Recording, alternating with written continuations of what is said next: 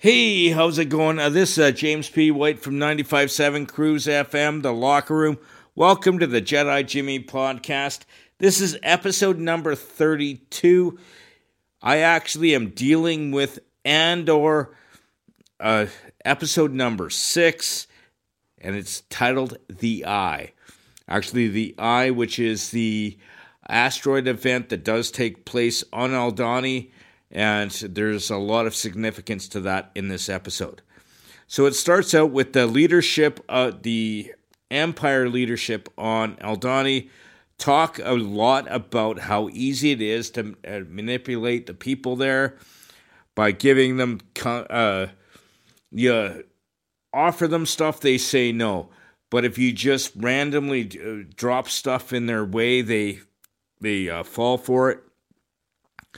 So they do a lot of manipulation uh, that the Empire does.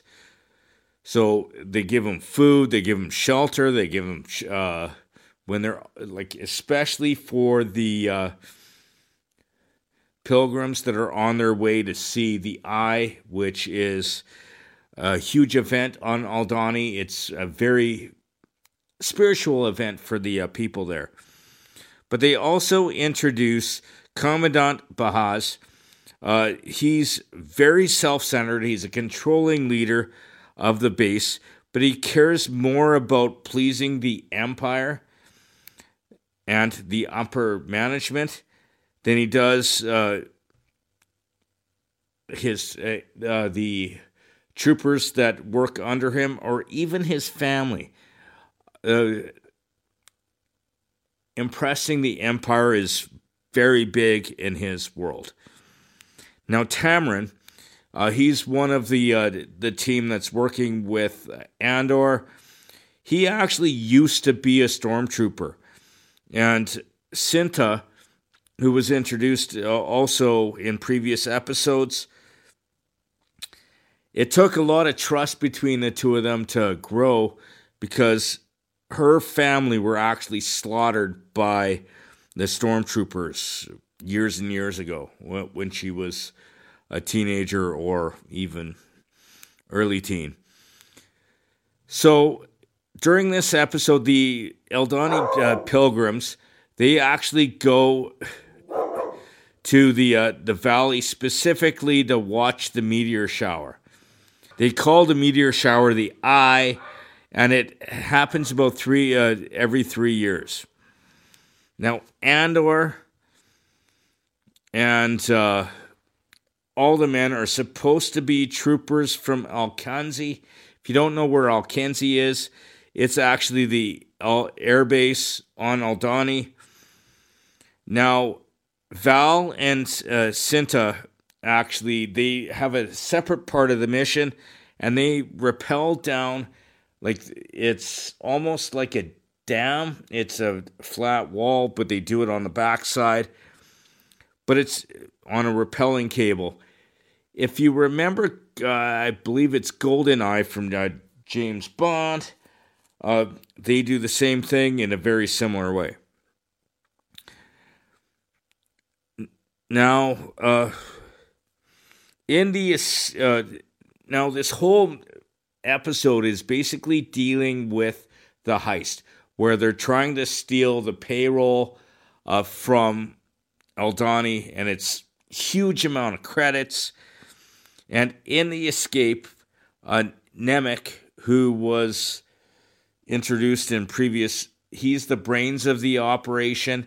He has this cool scanner that helps him navigate through a number of different things. I'm actually going to sp- explain how that scanner is very important in their escape because it actually helps them through the asteroid field when they're escaping from during the heist.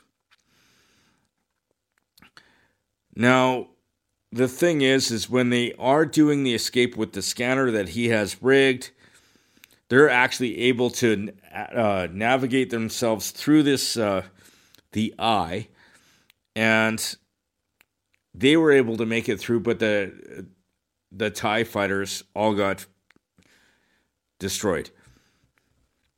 Now, when Nemik is hurt. They go to see, they call him Dr. Quadpaw. He is a. Uh, he has four arms. He's very similar to the character that we're introduced to in, I believe it's the solo movie, because he has four paws, but the guy in the solo movie is a lot shorter. This guy is huge. They could be similar races. But Nemik's last words he said was to Andor, or Cassian Andor, he said, climb.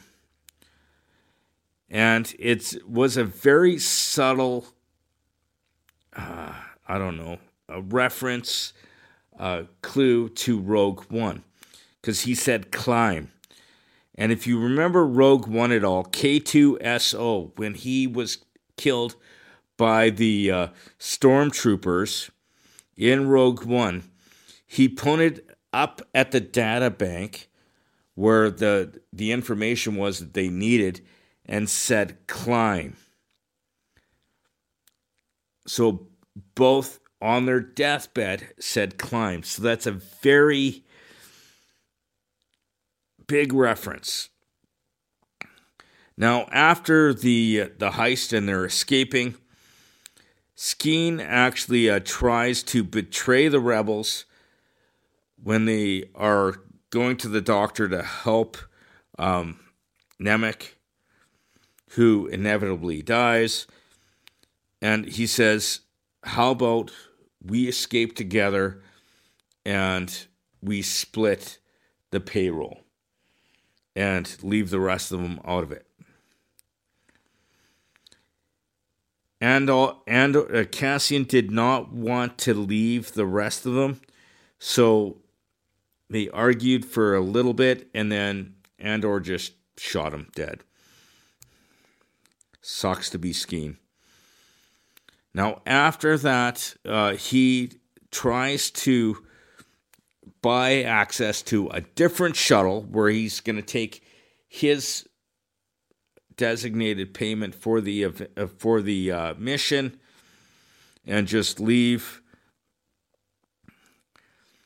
he wasn't betraying them, but he just wanted out. But then Vel gives him the uh, Nemik's manifesto because Nemex said, you know, give it to uh, Cassian. And that's a deep moment.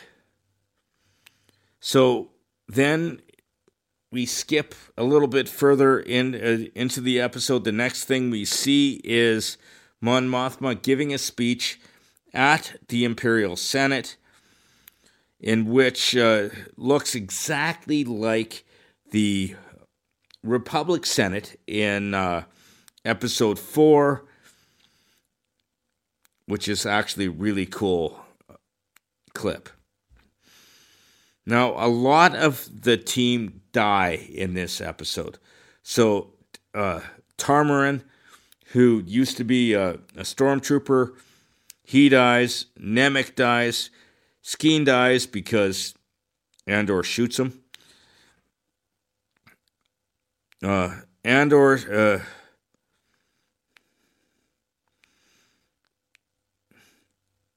So again, I said Andor tells Vel that she's done. He's done.